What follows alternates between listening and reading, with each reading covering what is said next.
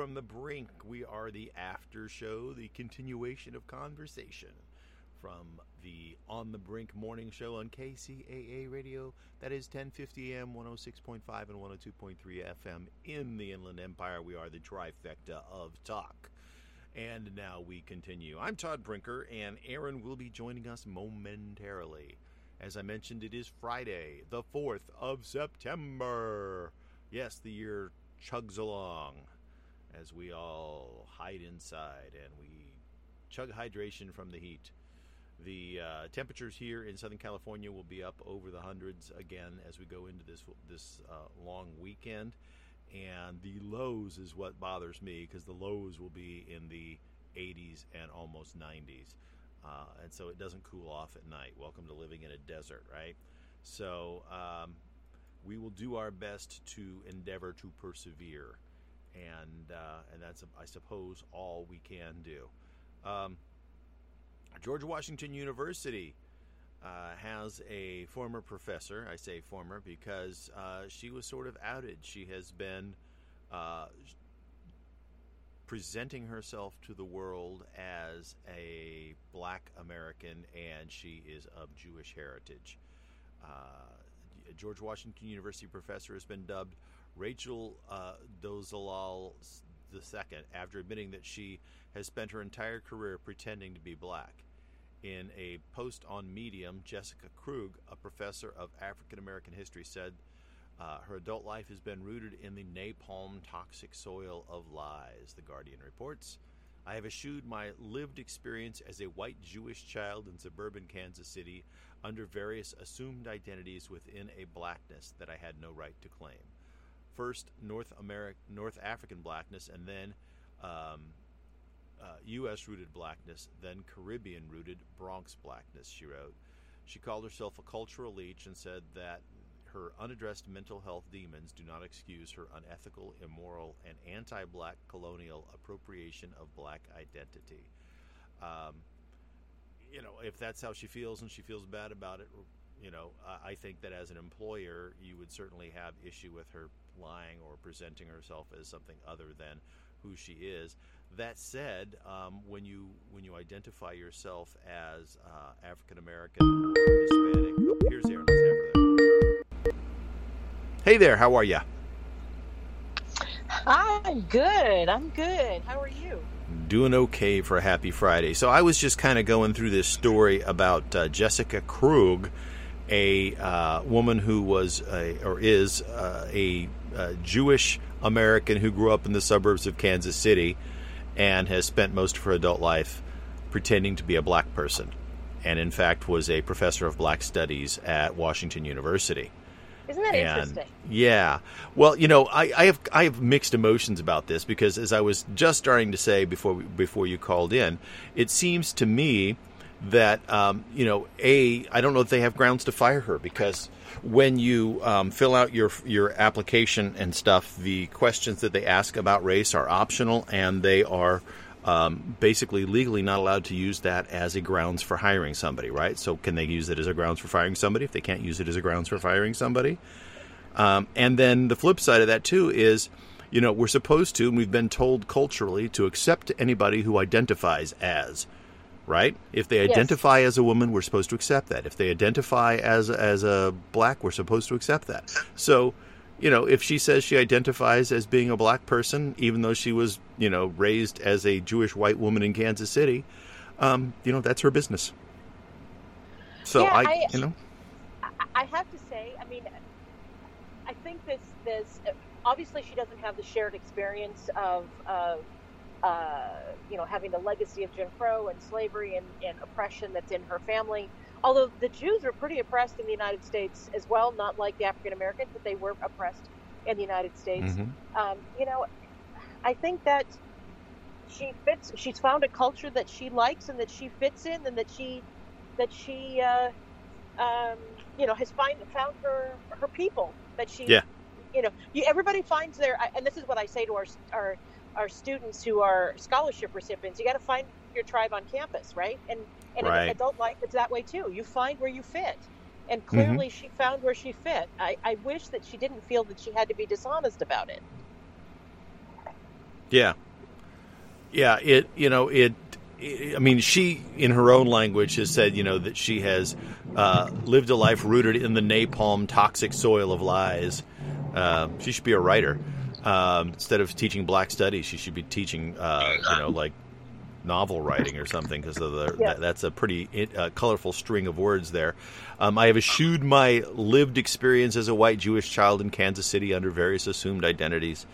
Uh, you know, um, she she called herself a cultural leech, and then she mentions unaddressed mental health demons do not excuse her unethical, immoral, and anti-black colonial approach to appropriation of black identity.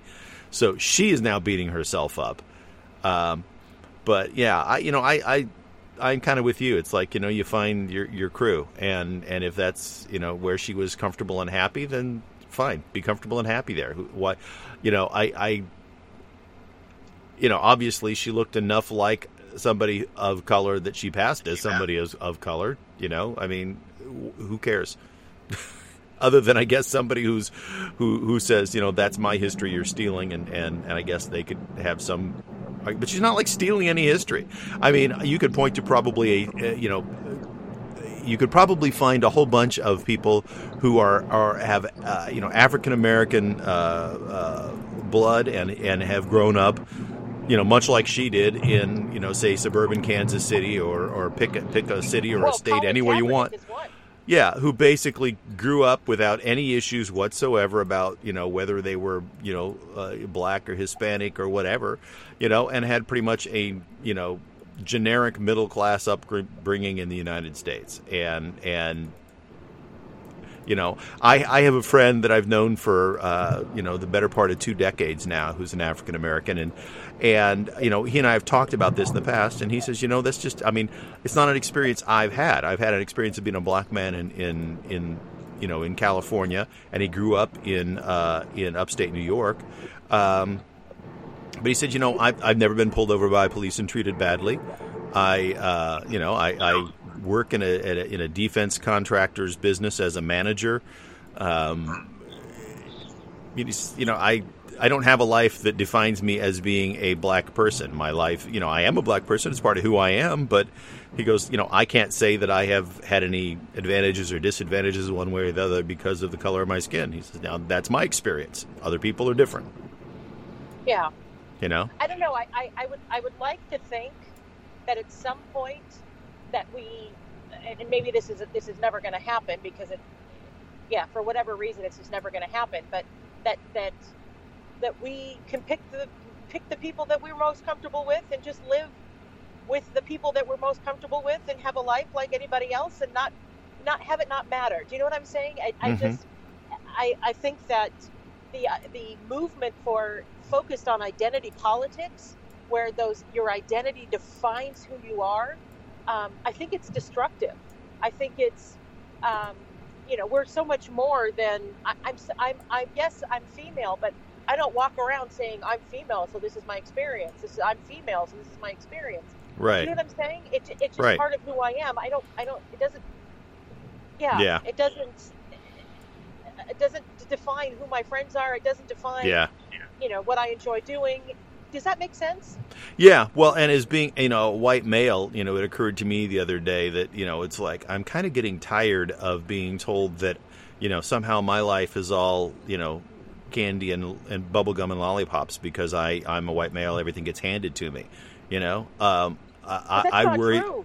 Yeah, it's not true. You know, I, I, worry about you know having money to pay my bills and and you know and being able to get jobs and you know maybe I have an advantage in some instances that other people don't have, but then some people have advantages that I don't have. You know, and your background and your history and your experience has a lot to do with that as well, not just the color of your skin. And to say that that's you know because I have the color the color of my skin is that of the majority it doesn't mean that I have you know things handed to me on on silver plates and and uh, and you know uh, silver spoons, you know, to to eat with. You know, I, I eat with the same, you know, utensils I bought at Target, just like everybody else. You know, I mean, Yes. it's Well, it's there is a segment of elite white culture for whom you know lots lots of benefits are given. So if you are if you are gentried old money person from New York City or you know Los Angeles or Connecticut wherever Mhm. and your family has lots of contacts you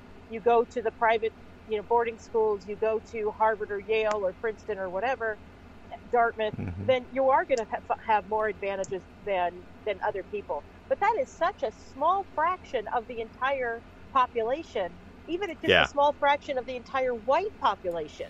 So Yeah. Conflating the two makes no sense because I don't. I am no more welcome in their homes than anybody else Yeah. who is not part of the gentried elite. Yeah, and they certainly didn't like it when those those uppity um, West Coast TV people tried to uh, use their power to get into schools. Uh, it, you probably doing the exact same things that the the uh, like you said the old money people have done for years, and most of them are facing jail time now. Yes.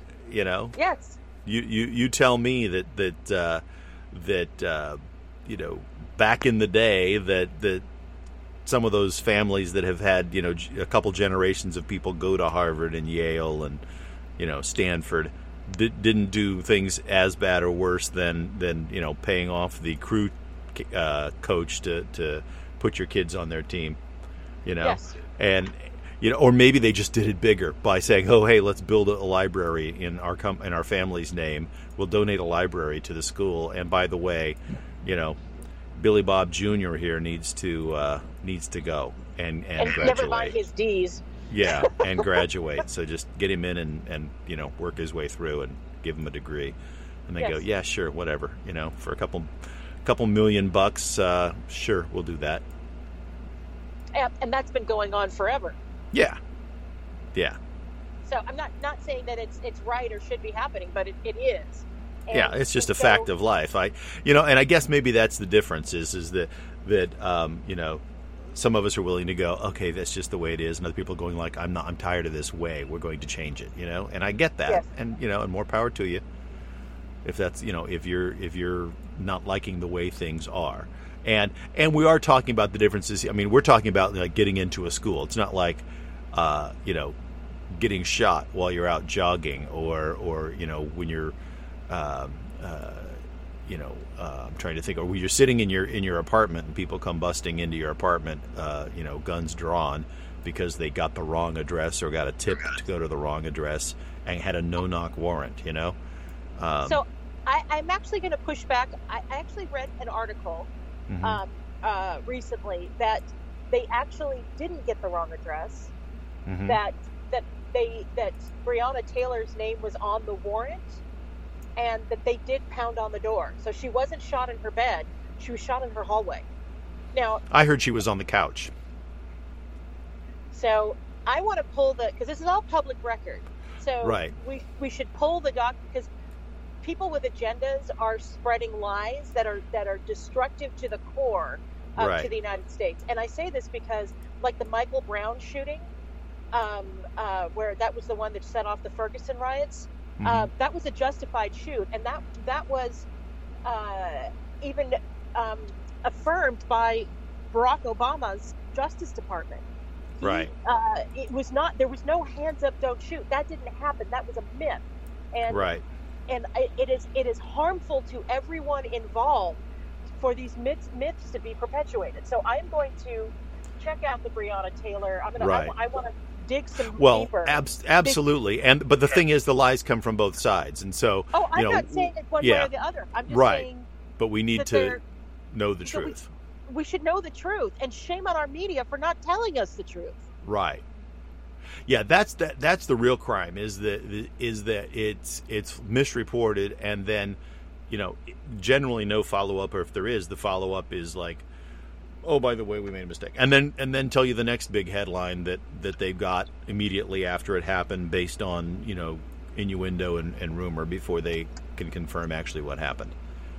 You know, it's You know? like this this story about President Trump talking about soldiers who fell in war as being losers. That came from anonymous sources. I'm using air quotes. Anonymous Yeah. sources. As far as I'm concerned, anonymous sources is gossip. Right. Well, and he's come out and said, "Show me the tape." I, I didn't say that. You know. It's. It- but you're right. It's people trying to manipulate voters. I think in a large sense right now. So right now it's it's it's even amped up more than normal. and they and it, they're doing this at the peril of the United States as a as a system, as a government, as a as a um, Mhm. as a nation, because they they want to push forward a a political agenda, or they want their guy to win. It's like Right. you don't you're not even paying attention to the cost of what you're doing.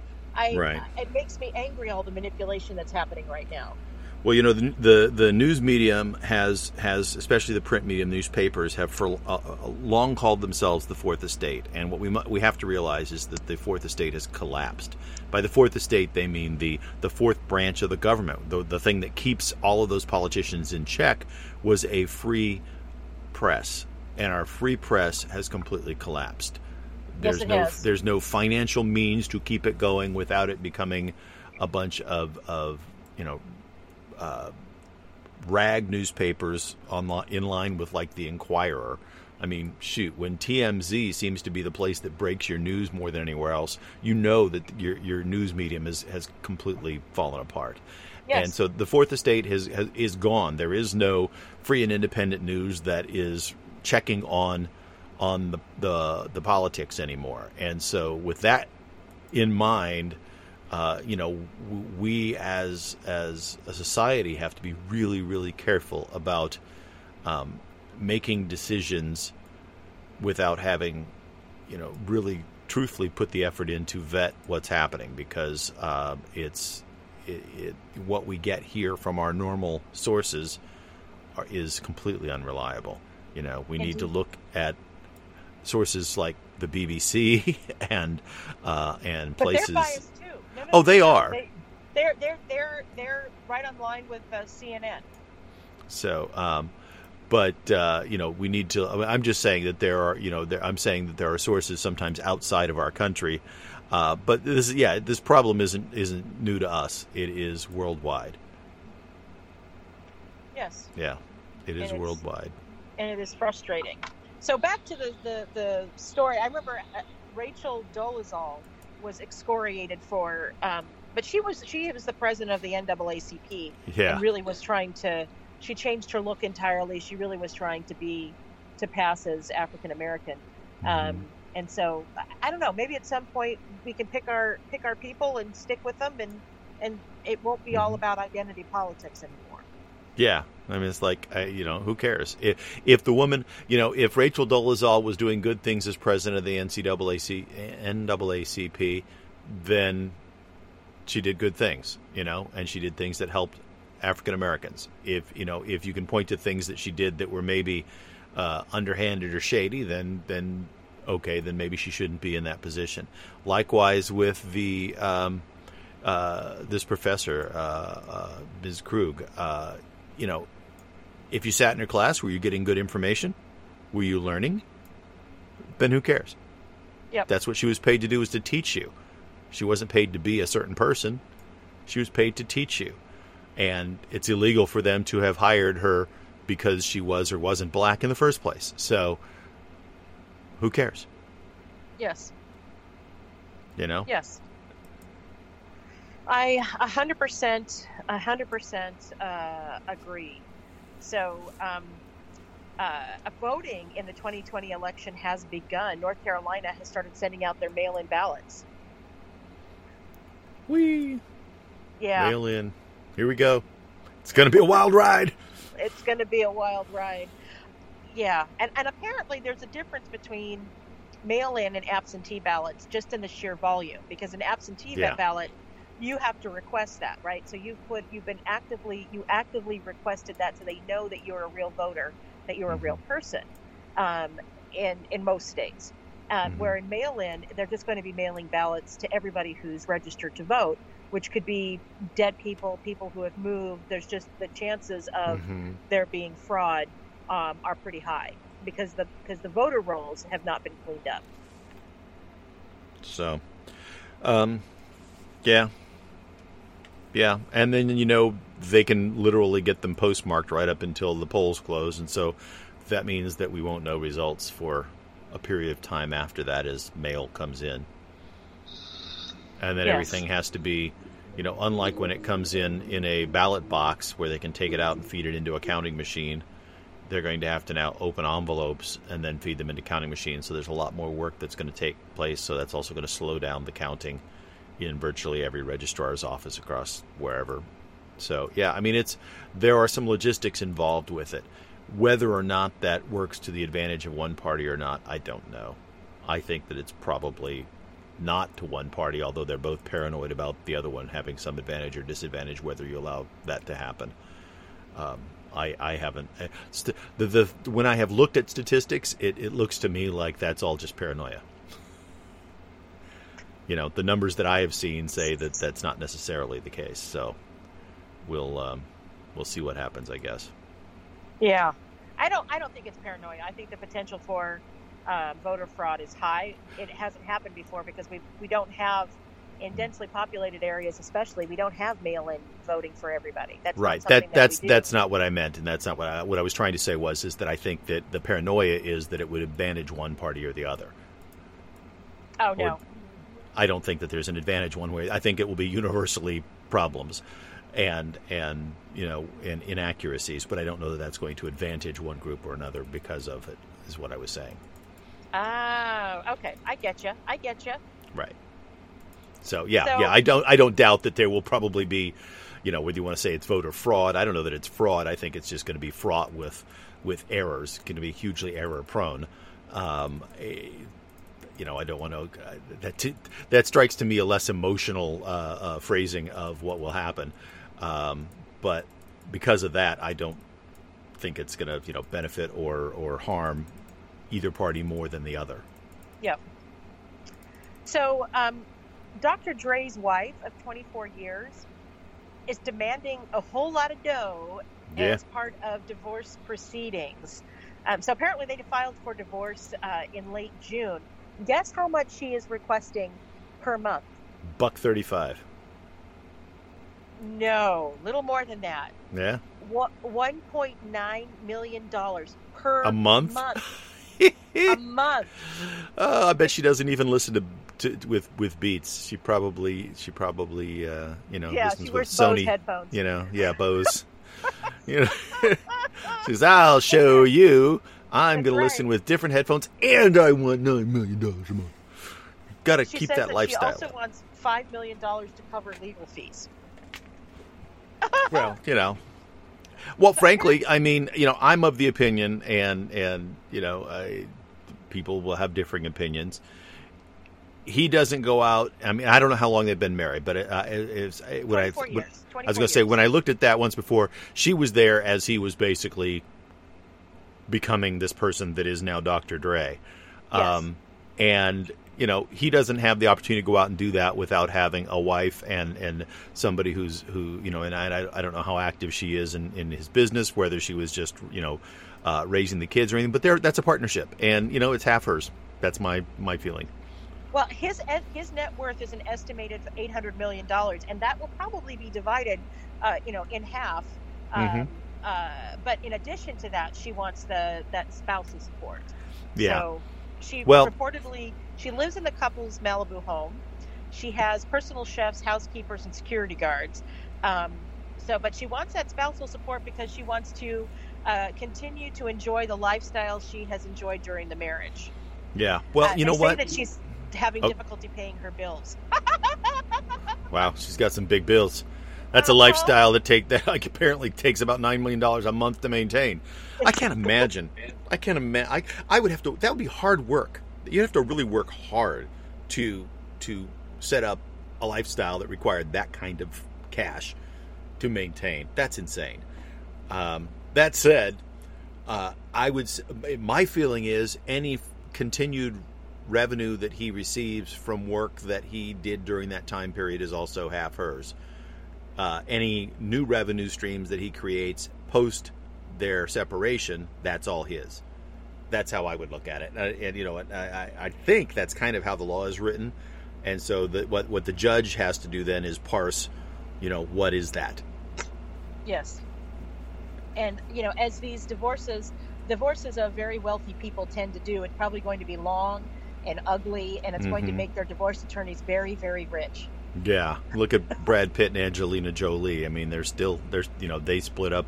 What they've been in divorce proceedings for a year or two now. They're still trying Yeah. to figure it out, and arguing about whether the judge should should be kept or whether they should change judges. And I mean, all kinds of stuff is going back and forth. You know, um, yeah, it just it's ugly. It's ugly. Here's a thought: marry somebody for life. Yeah, there you go. It's cheaper. Yeah.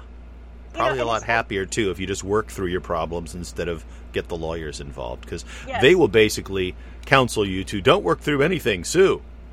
Well, yeah, of course they do. That's their livelihood. Yeah, Yeah. yeah. As soon as you talk to a lawyer, you're in trouble. well, and from what Yeah. I understand, family court kind of works in this. You know, they basically look at your net worth and then they start developing their strategy because they they Mhm. can, they want to maximize what they bring in. So, you know, Yeah. that's that's my understanding of how things work with divorce attorneys. Yeah, yeah. Well, I'm I'm happy to say I don't have any personal experience there, so I don't Um, either.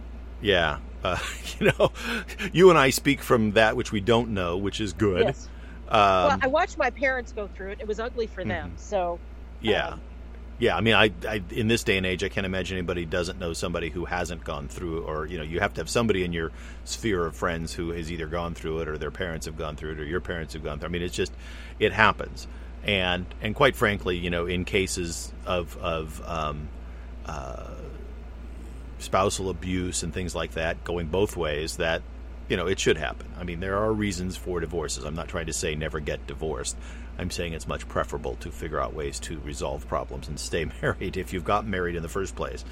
Uh, especially when you hear those that have been married for like that, you know, 24 years. It's like, you know, you kind of know each other at this point, right? Well, and I here's mean, the thing too. Why don't they just stay married and live separately? It's not like they can't afford it. right? That Yeah. might be cheaper. Yeah, be a lot cheaper. It's like, okay, you know what? You go live your life. I'll live mine. It's not like we can't. Yeah, exactly. Like it's not li- not like we don't have four houses. You know, I'll just pick this one and live over here, and you pick that one, and Or hell, You I'll know. buy another one. yeah, exactly. For what I would have paid the lawyers, we could buy two or three. Exactly.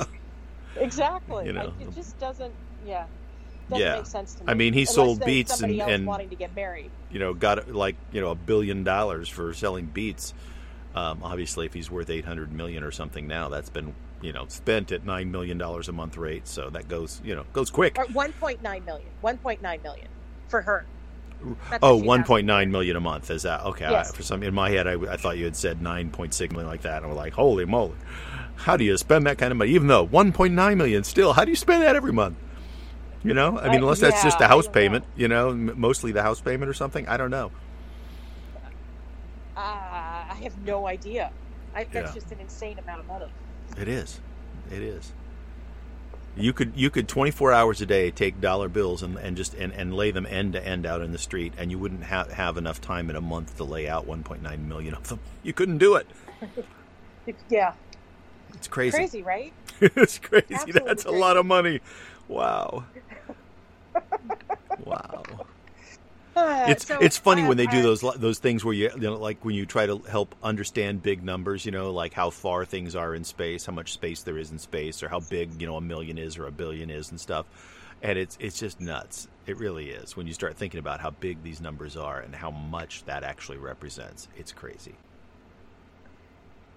Yeah, and and it's a world that uh, that most of us will never can never even imagine having Right. that much money. Yeah, but it's it's kind of fun when they do things like that and say, you know, it's like, okay, well, you know, the nearest body in space to us is the moon, right? And it takes what three days to get there in a rocket, you know. But at the fastest, if the fastest man in the world, are you okay? I have the hiccups. Oh, I'm sorry. okay. I get them. Okay, no, that's fine. I just I just heard the sound. I wasn't sure what it was. I want to make sure you're all right. The um, I'm so sorry. I have the hiccups. Hiccups. Yeah. The what? the um, you know, if the fastest man in the world, Usain Bolt, you know, were to sprint full speed from here to the moon, it would take him over a month. You know, or it would, you know, or it would take him like 20 years or something like that. You It's- know, yeah, It- something and crazy you know, like that. it, it's it's just, and that's the closest body we have in space. You know, he could run at his Yeah. top speed for his entire life and never and not make it to Mars in time. and you know, never I mean, make it it's there. yeah, it's it's just distances and and numbers like millions and billions are just fantastically large numbers. And to think that somebody has that amount of money you know somebody like jeff bezos who has you know well depending on where the stock market is today like close to 200 billion dollars is insane. Is insane. So his uh, his ex-wife is now the richest woman on the planet. yeah she's the richest woman in the world and she got 3% of amazon stock Wow. 3%. And he has Wow. enough to still to be controlling interest in the company, even though it's a publicly traded company. He does not have. He has a board that has no power over him because he can place everybody on the board because he has a controlling interest in the company, even though it's a publicly traded company. Same with Facebook. So you know, even he, uh, Bezos and Zuckerberg uh, don't have. They're not beholding to anybody. There's literally nobody that says no to them. You know, unless they're sitting in front of Congress, I guess. But uh, you know, there's there's literally nobody that says, "That's a bad idea. Let's not do that," because they are the ultimate yes or no in their companies. Whereas so at least to at least with like Tim Cook, you know, there's a board. If he if he if he takes the company and and and crashes it into the dirt and the stock goes to zero value, you know, before that happens, the board would step in and say, "You're no longer the the, the CEO. We're going to hire somebody else." Right? There's Well, nobody to do that and- for the other two.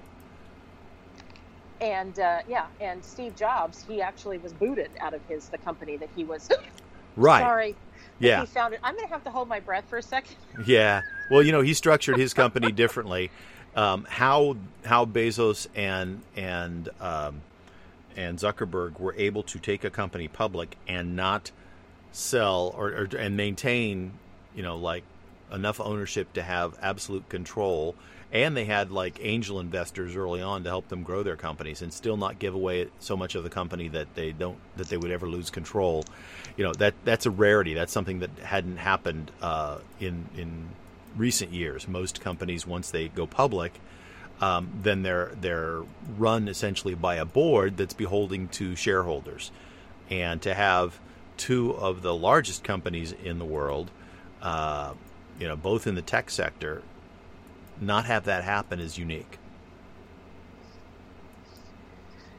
Indeed. It's and very- Amazon went a long, long time without making any profit at all. Yeah, because Um, Bezos was completely in charge and could say, you know, suck it. I'm we're gonna we're gonna do that. But you're right. That was weird. Weird, right? Mm-hmm. Definitely. Yeah. Definitely, definitely. Speaking of stocks, So- they're all down again today. Yesterday they took a dive, and today they're down. You know, Apple did their stock split, and uh, and so their their price went from right around four hundred or a little over four hundred dollars to uh, hundred dollars and change, and they were up to one hundred and thirty on um, on the first, and now they're over one hundred and thirty on the first, and now they're at like one hundred and twelve. That's Apple. Amazon has not done a stock split, so their shares sell for over three thousand dollars a share.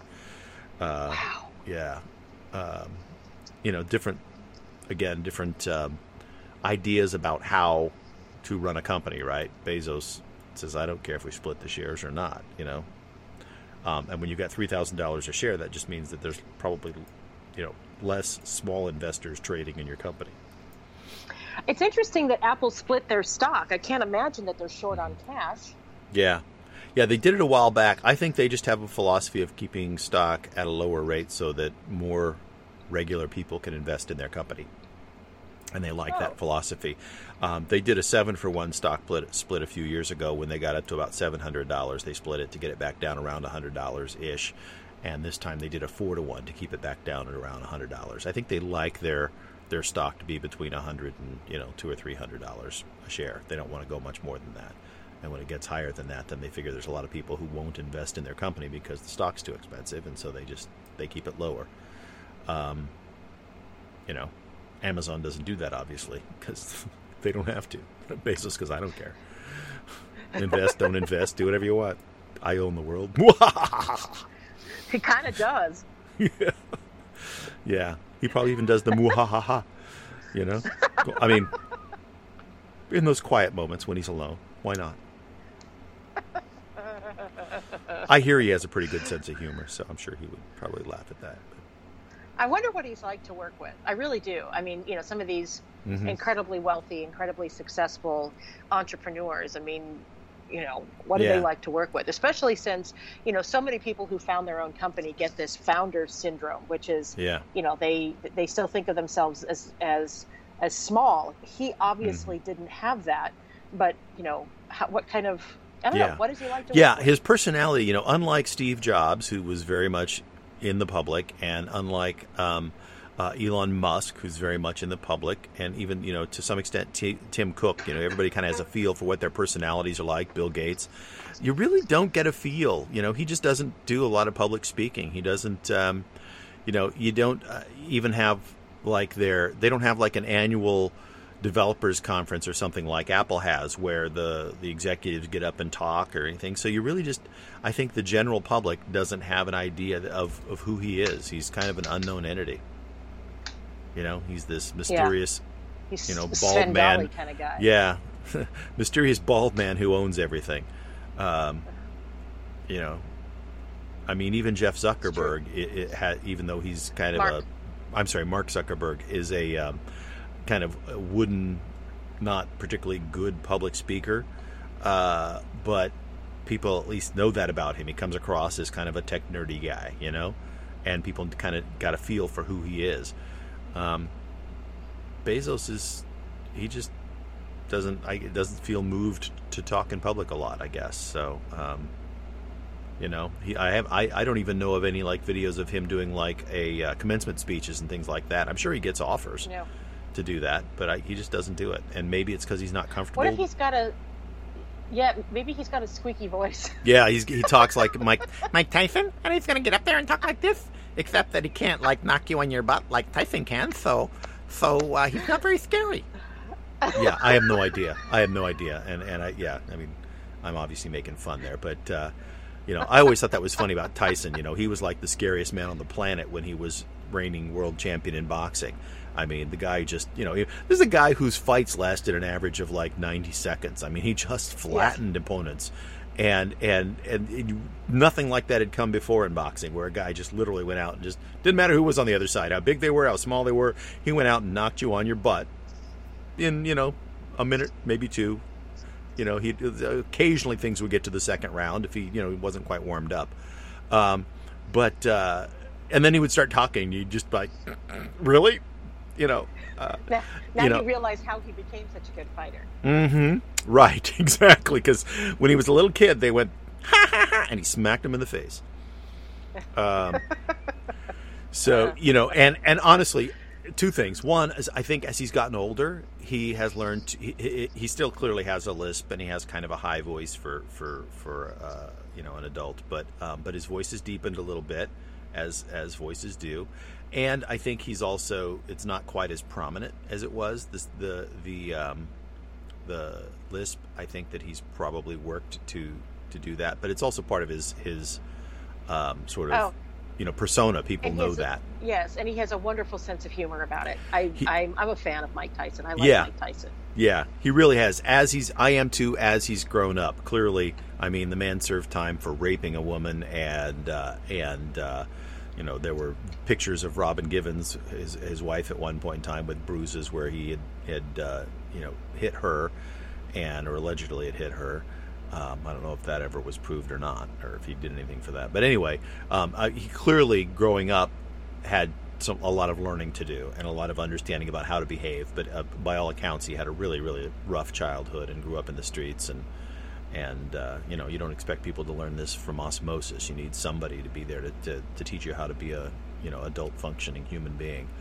Um, yep. and and the mike tyson that's there today yeah i'm with you. He's kind of he seems like he's a pretty uh, cool together guy who's kind of figured out oh yeah here, here's how you're supposed to live and, and enjoy life and and uh, and be with people in society, and so shows you can grow. That there's a, right there is a reason for not um, you know uh, having death sentences for most people, right? Because the person, Yep. the after the 20 years of, of legal wrangling, by the time you actually put them to death, they could be a completely different person. And uh, Indeed. uh, of course, if Indeed. you've, been, if you've been living in a in a box for that whole time, you may not have had much of a chance to grow. But you never know. You know that happens between the years.